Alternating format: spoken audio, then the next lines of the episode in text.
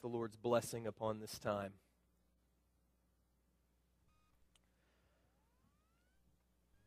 Our God and our Father, we have come to a sacred time.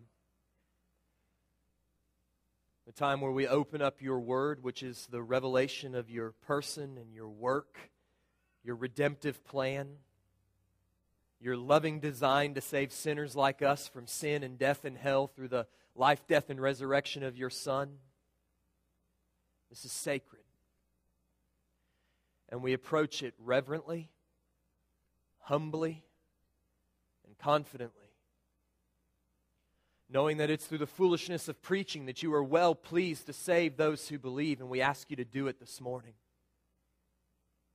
Would you call out of darkness and into light, out of death and into life, out of unbelief and into faith?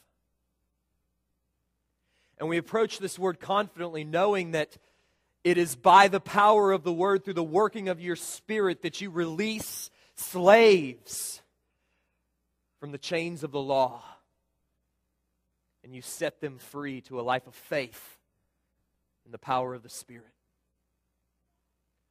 Father, we're going to learn this morning about a heresy that was a cancer running through the churches of Galatia, that runs through the churches of America the heresy of a do more, try harder, be better Christianity. And I ask you now, in the power of the Spirit, for the glory of your Son, set us free. Set us free. As we sang just a moment ago, it is better to be here this one day than to be anywhere else the other six. And it is your word and it is your spirit that makes it so. Come. We ask this in Jesus' name. Amen. Well, Benjamin's first, fifth birthday is coming up in a couple of weeks. So it's time for us to begin thinking about presents. This past Christmas, as his mom and I were walking through the aisles of Toys R Us, we, we came across a five year old's dream it was a remote controlled robot. Don't get any ideas.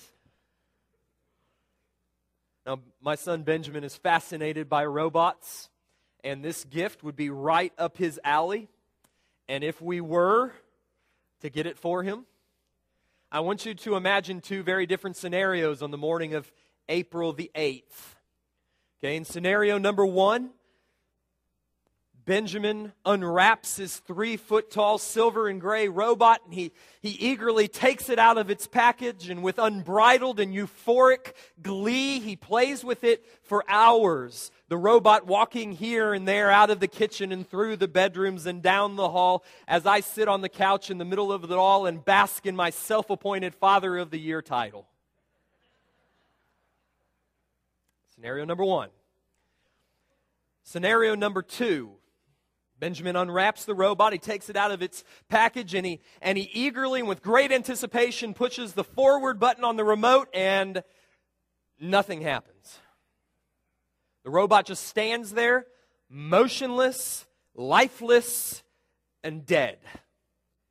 And with disappointment on his face, Benjamin looks over at me and asks, What's wrong? Why won't it work? And my eyes fall upon the packaging, and I read those three little words that I had failed to notice when I bought it at the store batteries not included. Now, I immediately launch, as any good father would do, into a frantic search for such batteries, but I find that it takes C and I only have D, or inevitably it takes four and I only have three. Well, Benjamin tries to move the arms and, and, and the legs manually, but soon he gives up in disillusionment as the toy turns out to be not at all what he had hoped and not at all what he had expected. It's not much fun playing with a dead toy that is supposed to be alive. Were there, were there ever three words that were more detrimental to the happiness of a five year old child than batteries not included? Those three words and the reality which they represent render the gift, great though it may have been, useless, inanimate, dead, worthless. See, unless the gift comes with the power to bring it to life, then one must ask, what's the point? And that's Paul's point in Galatians 3 1 through 5, where we finally come face to face with the Galatian heresy. The false teaching that was spreading like a cancer through the churches of Galatia and was threatening to kill the work of the gospel that was but a few months old. The heresy is spelled out for us, I believe, in verse 3 of chapter 3, where Paul asks this question Are you so foolish? Having begun by the Spirit, are you now being perfected by the flesh? Basically, the Galatian heresy taught that the gift of salvation did not come with batteries included. That God had purchased for us the gift of redemption, but now it was up to us to supply the power to put that gift to work, to bring it to life. In other words, these false teachers were teaching that though your initial justification was by grace through faith, in order to be finally justified before God, you needed to buckle down and get to work. You needed to be circumcised and keep the law. What was begun in the power of the Spirit needed to be perfected or completed in the power of the flesh. You've got to finish what God has started. That's the essence of the Galatian heresy. And Paul minces no words. I wonder if it startled a few of you when I began reading Galatians 3:1. He calls this teaching foolishness and witchcraft See, the gift of God, beloved, is not incomplete. The salvation of God comes with batteries included.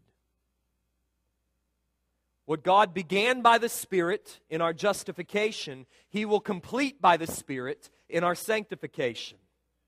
The power to save and the power to sanctify are one and the same. The Spirit of God working through faith.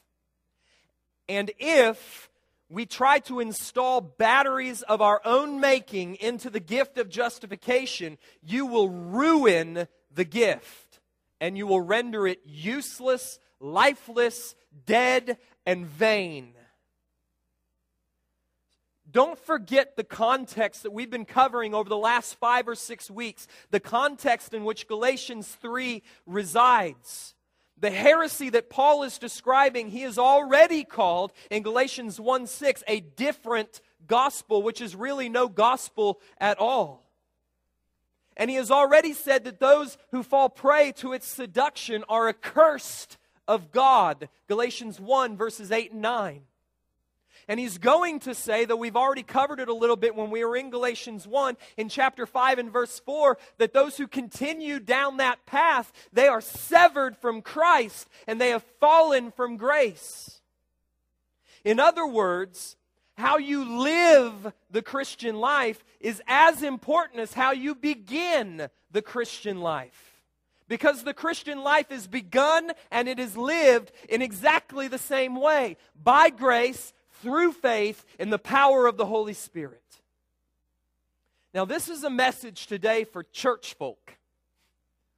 It's a message for you, and it's a message for me. People like us who profess faith in Jesus Christ. And it's a call to examine ourselves, not to examine our past, that is our conversion, but to examine our present, that is our sanctification.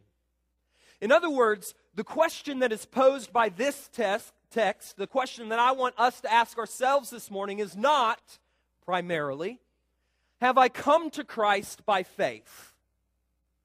But rather, do I live day by day by faith? Or to pose the question in, the, in terms of the metaphor that I began with do I rely upon God for the gift alone, or do I rely upon God for the gift and for the batteries to bring it to life and to make it work? And Paul's going to say, unless you receive the gift and the batteries, it's all vain. Paul is writing to Galatian congregations that are filled with people just like us, church folks.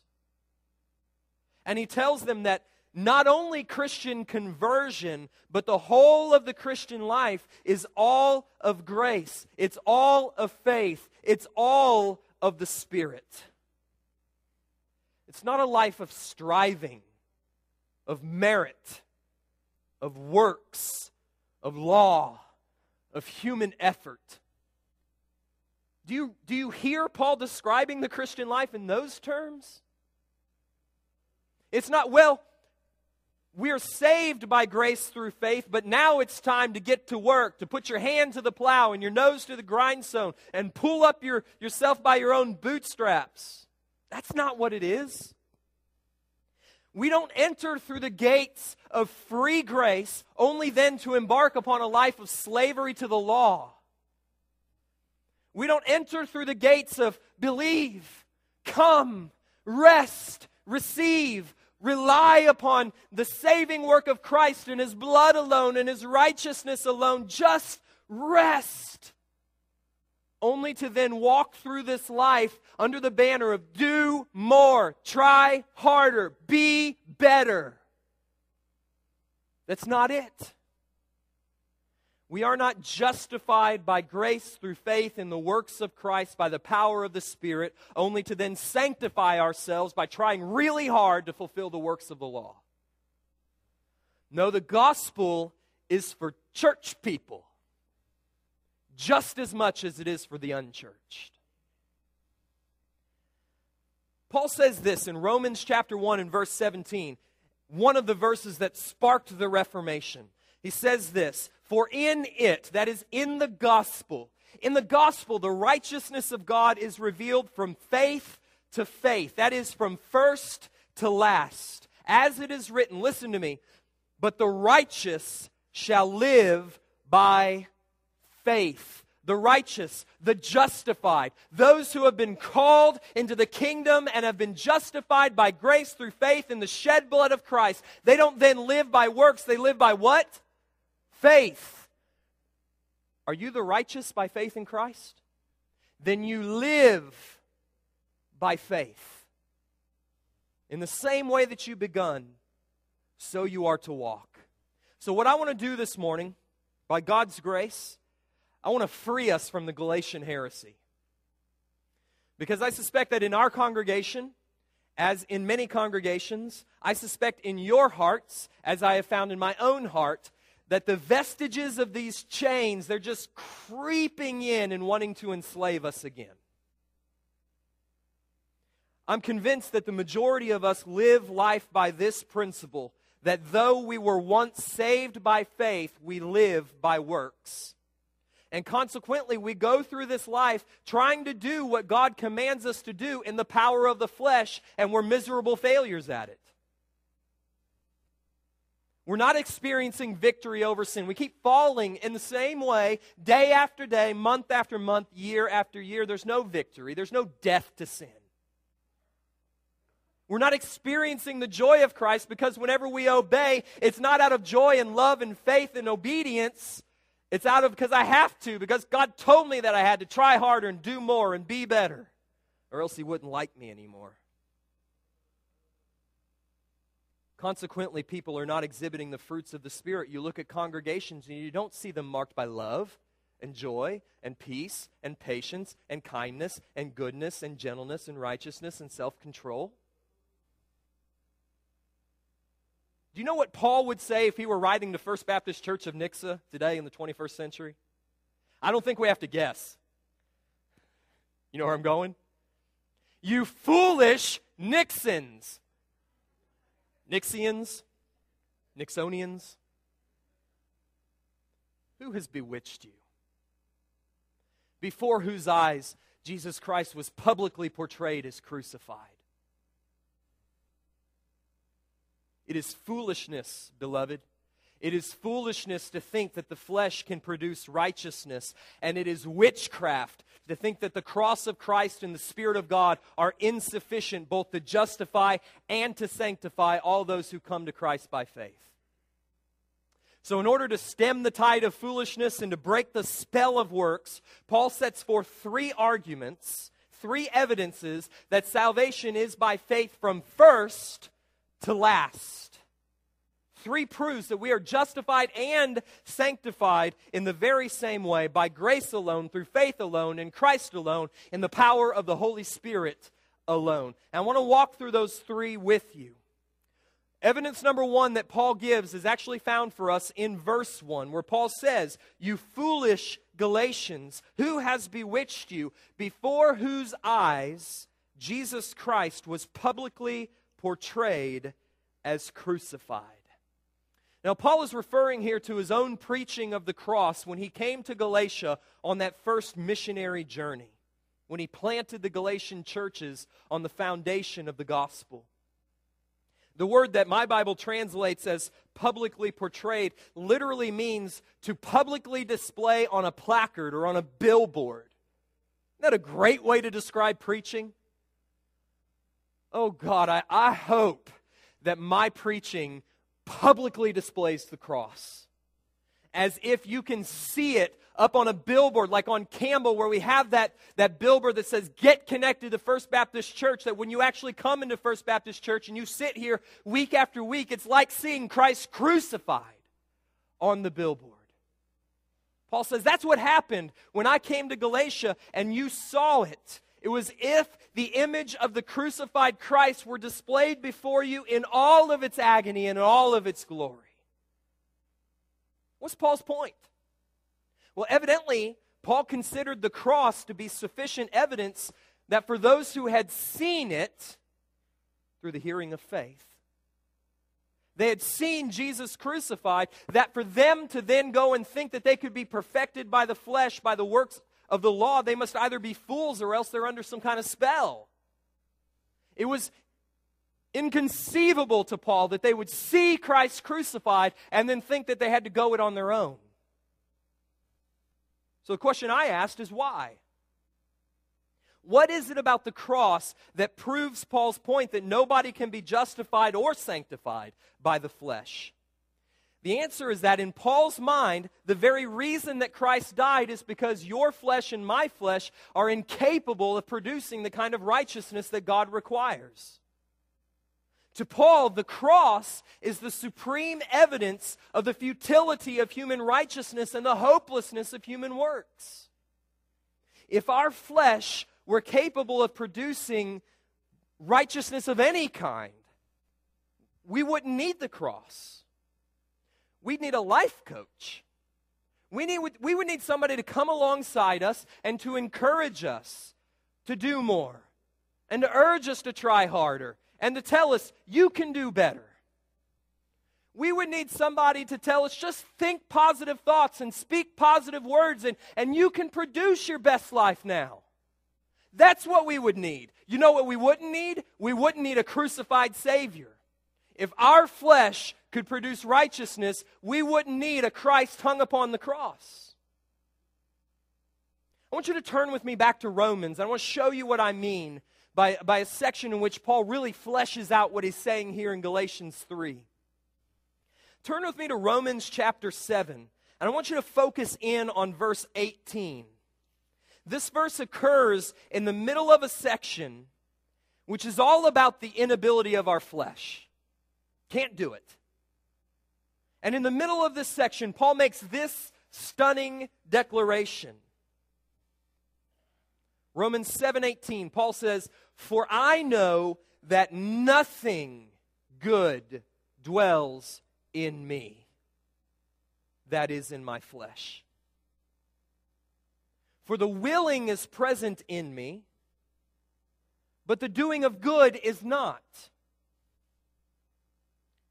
Let's do a little logic here, little exercise in thinking. If the Apostle Paul says, you know what? There's nothing good in here. I want to do good, but I can't. If the Apostle Paul, who had seen a vision in which the crucified and risen Lord Jesus appears to him and appoints him as the apostle to the, to the Gentiles and gives him a gospel by the word of his very own mouth, if Paul says, Paul, who, who preaches, and, and yes, I know he put somebody to sleep, and that person who fell out of sleep fell out of the window and died. But listen, if you're going to put people to sleep, at least wake them back up by the power of a resurrection. If the Apostle Paul, who is able to cast out demons by the power of the Spirit, by speaking words, and they flee from him, if he says, nothing good is in here. It's not that the willing isn't present. Yeah, I want to be good, but I can't. What does that say about us? Nothing. Nothing good dwells in us. You want to do good? I hope, or else you're not born again. But you can't do good. So, what are we going to do? Well, look at Romans 8 and verse 3. You'll see the answer.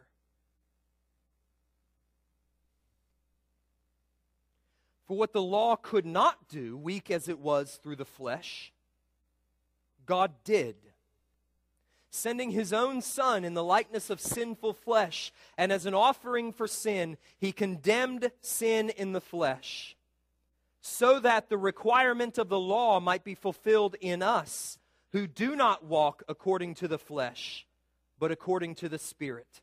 I want you to look as an offering for sin, there's the cross who do not walk according to the flesh, but according to the what? The Spirit. What is God's answer for an, a flesh that is completely unable to do what the Spirit desires? The cross and the Spirit of God. The cross is God's declaration that you can do nothing, but Christ has done everything.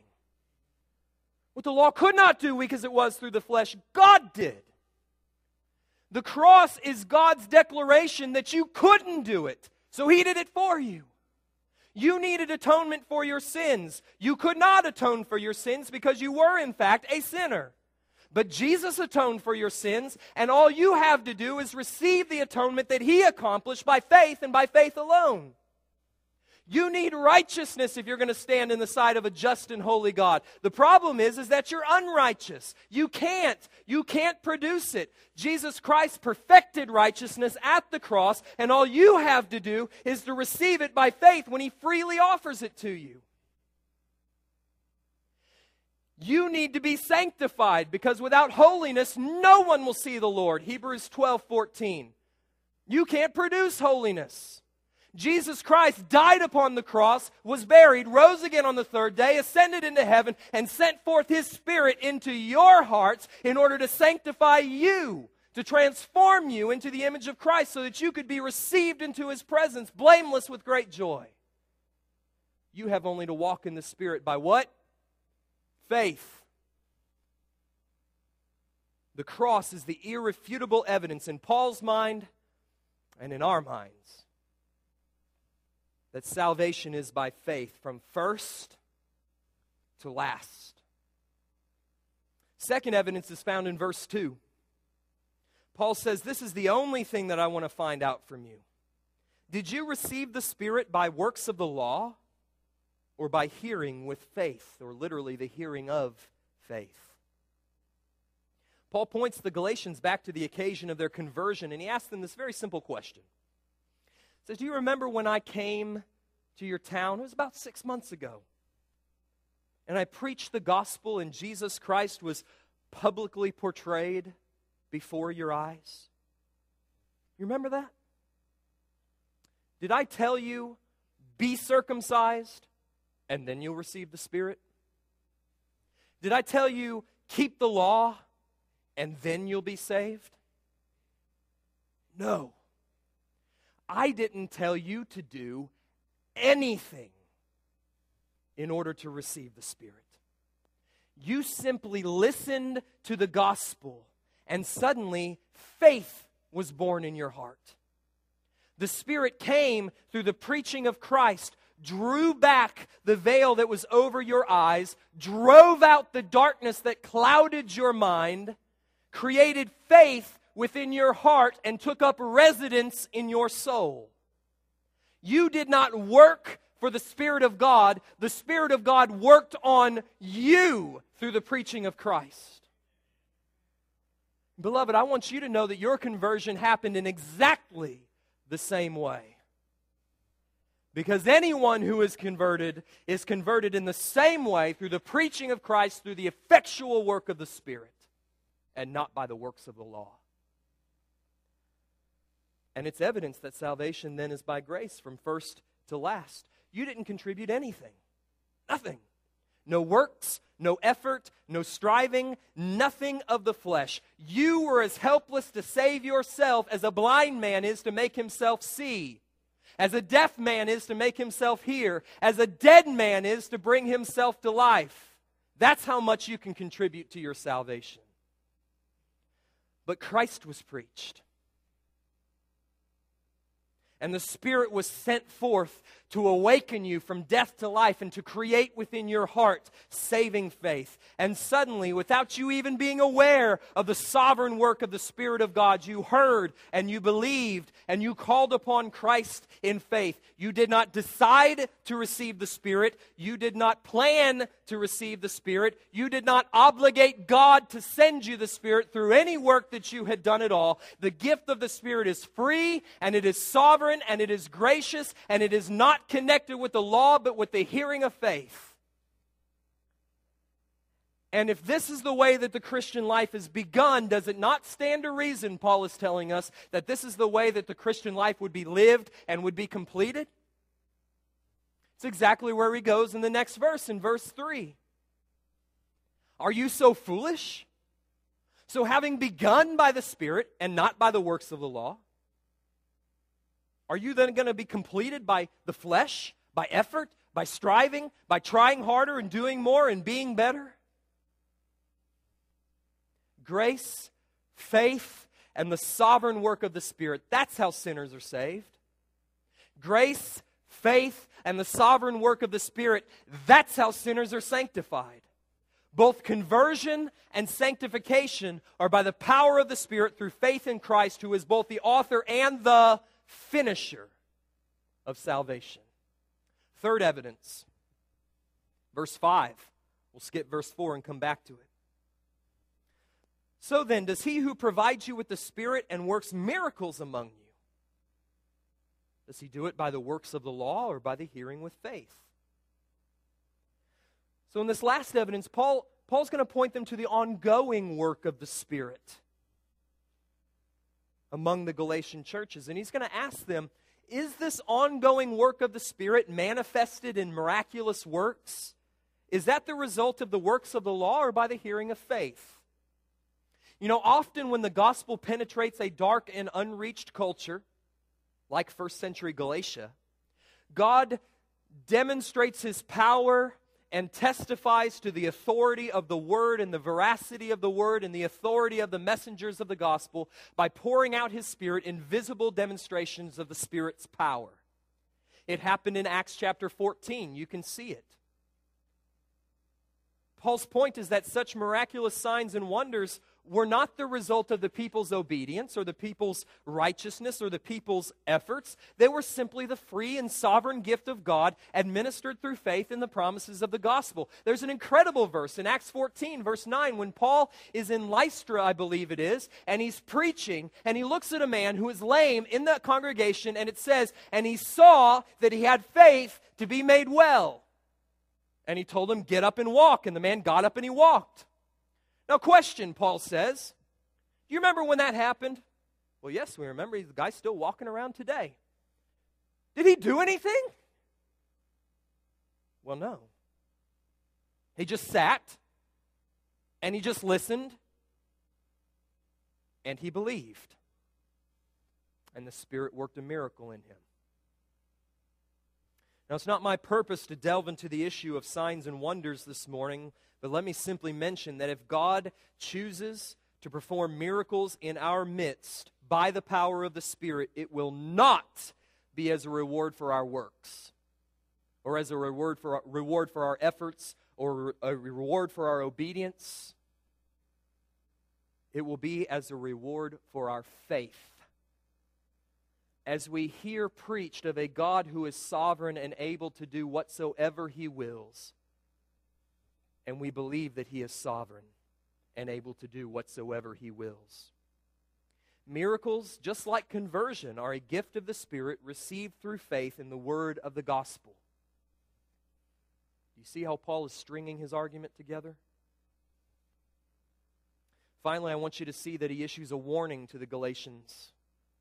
It's implicit, it's implied in this text, and it is found in verse 4, where Paul says this Did you suffer so many things in vain, if indeed it was in vain? The gospel brings suffering because the cross is not popular. When Paul came to Lystra in Galatia, proclaiming the gospel, he was stoned by the Jews. He was dragged out of the city and he was left for dead. And evidently, according to what Paul says here in Galatians 3 4, the Christians that he left behind in Galatia had suffered similar things, similar persecutions for the sake of the gospel. But notice that Paul is concerned that those sufferings may have been in vain. Don't miss the underlying warning here. Paul is telling them that if you turn away from the gospel, then everything will have been in vain. My preaching, your faith, your suffering, everything. If in an attempt to avoid the persecution of the Jews who hated the word of the cross, who hated the gospel that was by faith apart from the works of the law, and if they, in an effort to avoid this persecution, they submitted to circumcision and they came underneath the bondage of the law, Paul is going to tell them in Galatians 5 and verse 4 you will be cut off from Christ. You will have fallen from grace. Why? Because in receiving circumcision, they would be saying with their actions, if not with their lips, the cross of Christ is not sufficient to save, and the righteousness of Christ is not sufficient to justify. Thus, they will have turned away from the justification that is by faith alone, and they will have turned towards the justification that is by the law. And in Galatians 5 4, we will get there in just a few weeks. Paul says that there is no hope in the way of works, and those who seek justification through the law have fallen from grace. Now, I'm not going to explain how Galatians 5 4 fits in with the doctrine of eternal security this morning. I'll deal with that when we get to chapter 5. This morning, I just want Paul's warning to hit us with the full force with which it was intended. So that we will know that this is not a question of minor relevance. This is not a sermon that I can yawn through and then go watch March Madness and forget. Let me be crystal clear.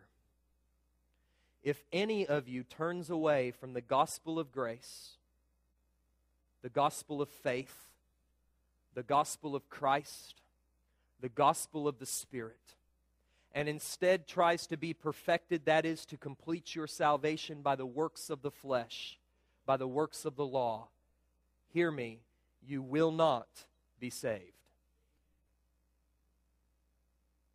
You will have begun, at least visibly, the Christian life in vain. So don't turn away. Do not turn away from grace, faith, Christ, the Spirit. Do not turn away from the alones of the gospel and begin adding your own merit and your own works and your own righteousness and your own efforts and your own striving. Keep walking by grace through faith in Christ by the power of the Spirit. And you will not fall prey to the heresy that was infecting the churches of Galatia. I want to conclude this morning by asking a simple question How? What is the opposite of the Galatian heresy? What is the opposite of Galatians 3 3? Trying to complete by the flesh what God has begun by, by grace. Trying to finish by works what God has begun in the power of the Spirit. The opposite is Galatians 2:20. Look up there with me. Galatians 2:20 Paul says, "I have been crucified with Christ, and it is no longer I who live, but Christ lives in me." And the life which I now live in the flesh, I live by, say it with me, faith in the Son of God who loved me and gave himself up for me. The opposite of the life of law is a life of grace. The opposite of the life of works is the life of faith. And the life of, or the opposite of the life of striving in the power of the flesh is walking in the power of the Spirit. Paul is setting up an opposition here that cannot possibly be blurred. So the question is how? What does it look like to walk in this radically different way of life? What does it mean to live by grace through faith in the power of the Spirit? And I'm going to confess to you this morning that I'm only beginning to learn how to do this. I, in my studying in Galatians 3 over the past couple of months, and especially as I've begun looking ahead to 3 and 4 and 5, I've become convinced that whatever progress I've made in sanctification has been in spite of my efforts, not because of them. It's as if I've been working against the power of the Spirit and trying to perfect myself in the power of the flesh. I've all too often approached the Christian life as if it were a life lived by law, through works and the power of the flesh, rather than by grace through faith in the power of the Spirit. Therefore, let me tell you how this looks, at least how it looks in my life. Therefore, whenever I'm confronted by a command of Scripture, thus saith the Lord, all right, I know, Tim, I've got to do this or I've got to stop doing this. I either fail to obey that command or else I force myself to trudge through the motions of a joyless obedience. Either way, it's not what Paul has in mind. But about a month ago, while trying to understand the message of Galatians, I listened to a sermon by John Piper that has begun to have a major impact upon the way that I live. It's a way of being intentional about living by grace through faith in the power of the Spirit. So, in the time that remains for us this morning, I want to walk through a new paradigm of living for you. And I hope that you will recognize how radically different it is from the way many of us approach the Christian life. As you start your day, during your morning devotions, your morning prayer time, or, and, whenever you are confronted by a situation requiring your obedience to a clear command of Scripture, and you find yourself crying out with the Apostle Paul, the willing is present in me, but the doing of good is not. When you come across one of those crises, one of those situations, for instance, someone has so wronged you that it's cut you so deep and you come across Ephesians 4:32 that tells you, beloved, you've got to forgive just as God in Christ Jesus has forgiven you. And everything in your flesh is crying out for vengeance. I just want to see them get their just reward. I want to see them hurt because of the way that they hurt me. And you know deep within yourself, I need to forgive. Furthermore, I want to forgive, but I can't forgive. What are you going to do? Or you find yourself in one of those crazy cycles, like we talked about at the marriage conference, where the husband and the wife are responding to one another by withholding love and withholding respect and acting in anger and acting in frustration, and it's just spinning in the wrong direction like a merry-go-round. And you know, husbands, that God has called you to love your wife just as God in Christ Jesus has loved his church. just as Jesus has loved his bride. That is, when his bride did not love him in return. And you know it and you want it, but you can't do it. What are you going to do? What are you going to do when you know that God is calling you to turn away from an immoral relationship? When you know that God is calling you to turn away from a sensual image on a computer screen, and everything in your flesh is crying out for indulgence, but you know, I want purity, but I can't produce it. What are you going to do? I want you to follow this paradigm that is provided for you on the bottom of the backside of your bulletin. It follows a little acronym that doesn't spell anything. This comes from John Piper, so it's his fault. It's APTAT, A P T A T. I want to walk through that with you. And I commend it to you as a way to intentionally walk by grace through faith in the power of the Spirit. As it says in Galatians 5, so that you will not fulfill the desires of the flesh. A stands for acknowledge. You need to acknowledge what Jesus says about you. Would be a good idea, would it not? That apart from me, he says, you can do nothing. John 15, 5. You need to acknowledge that the power to do good is not resident within your flesh, as Paul says in Romans 7, 18. In other words, if righteousness is to be rendered, if obedience is to result, it's not going to come from the flesh, it's got to come from the Spirit. Beloved, God has called you to live a life of faith, and a life of faith is a life of utter dependency upon the grace of God and the power of His Spirit. So you've got to start there. Acknowledge that you're helpless. And believe that God desires to help the helpless. Number two, you need to pray. You need to pray that God would bear in you the fruit of righteousness by His Spirit. So you need love, right? And not the kind of love for those who already love you. Jesus says, What credit is that? You love those who love you. Even the pagans do that. No, you've got to love your enemies. You've got to love your wife that is not loving you in return. You've got to love your husband that re- withholds from you all of the intimacy that you desire.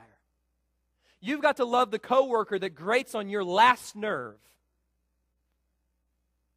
How are you going to do that? Well, you could pray as Paul does in 1 Thessalonians 3:12 that God would don't be afraid of this language. Rejoice in the helplessness of the flesh and the power of the spirit. Pray that God would cause you to increase and abound in love. Pray Hebrews 13 21, that God would equip you in every good thing to do His will, working in you that which is pleasing in His sight through Jesus Christ. In other words, you're going to pray that God would do for you and in you and through you what you absolutely cannot do by yourself. Number three, you trust. You trust the promise of God that the Spirit works not by the law but through faith. Isn't that what he said in Galatians 3 3? Having begun by the Spirit, are you now going to be perfected by the flesh? No. You're perfected in the same way that you began. That is, by the hearing of faith. Or Galatians 5 5, if you're there, where Paul says this For we, through the Spirit, by, say it with me, faith. Let's try that again. Galatians 5 5. We're not leaving this morning till you get it. 12 15 tip off time. For we, through the Spirit, by what? Faith, are waiting for the hope of righteousness. God gives his spirit through faith. You could trust the promise of Luke 11 13, where God says, or Jesus says, that even earthly fathers know how to give good gifts to their children. So, certainly, then your heavenly Father will give the Holy Spirit to those who ask Him. Isn't that encouraging? You could trust 1 John 5 14 and 15, which says that God hears and answers every prayer that is prayed in accordance with His will. God will never deny the prayer of His child who asks in faith for the power to do what He commands. Never. All right? So, having acknowledged that in my flesh I can't do it, apart from the power of Christ, given by the Spirit, I can do nothing. And having prayed and asked God to do in me and for me and through me what I can't do for myself, to cause me to abound in love, to perform His will, and trusting in the promise that God has heard my prayer and He will answer with the power of His Spirit. Number four, I act. In other words, I don't just sit and wait to be overwhelmed by a feeling of filling. Feeling of filling. I, I feel that I'm filled by the Spirit right now. No. We don't live by feelings, we live by faith. I've already asked God to do what He promises that He'll do, therefore, I can take it to the bank that He has, in fact, done it. And now I act. I act in obedience to God's word. And acting in obedience, trusting that God has heard and answered my prayer for power. And listen, I want you to recognize that this kind of acting is totally different from the acting in the power of the flesh. Do you see it?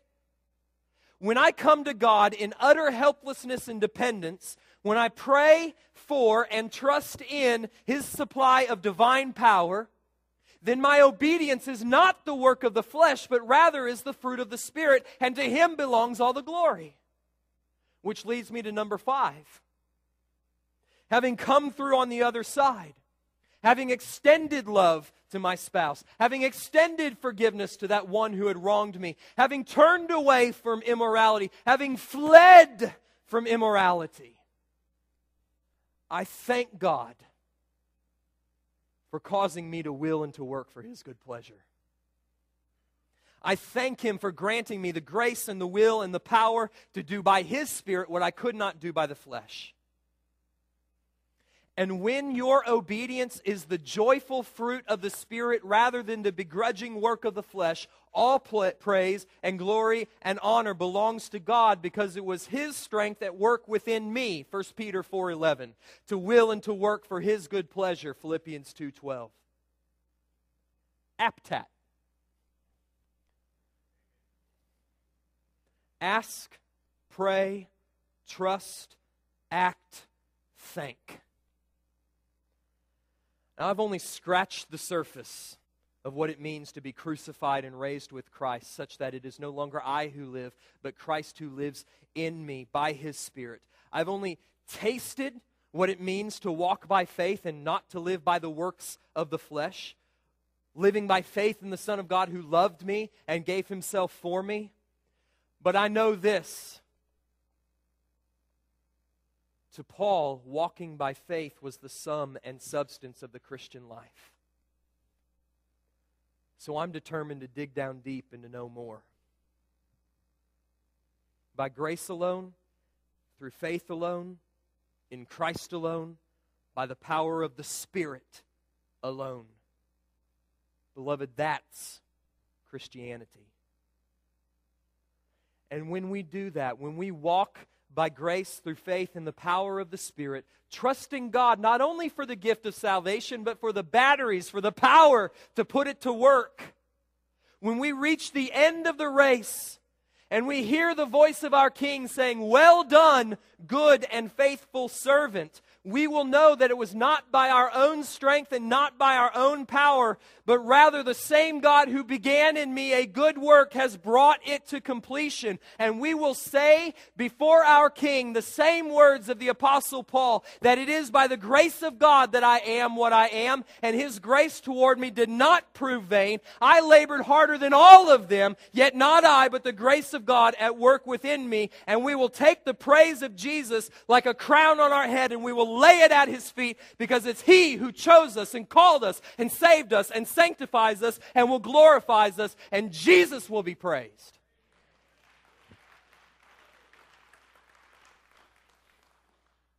Let's pray. Our God and our Father, this is new. This is new to me. And I suspect that it's new to many others. Not that they've never heard it before. Not that your spirit does not reside within them, but that there is a way to intentionally walk by the Spirit so as not to fulfill the desires of the flesh.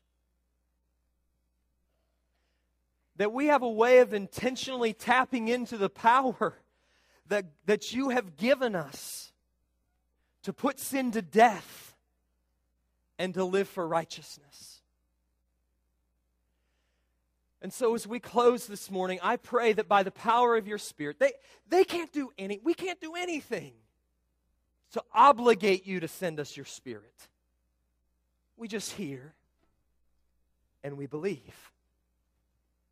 And so I pray that through the preaching of the word this morning, that there may be some who haven't yet begun by the Spirit.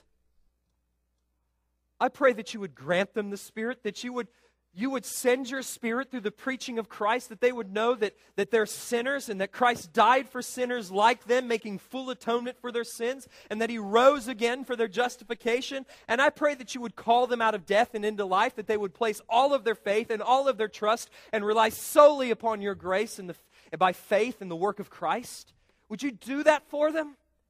Grant them the hearing of faith that they may receive the Spirit. And then for those of us who have been walking through this life and we'd have to say, I'm not walking in victory and I'm not walking in joy and I'm not walking in love and patience and peace and kindness and gentleness and goodness and self control. I pray that you would commend to them by your Spirit, take it, burn it deep, seal it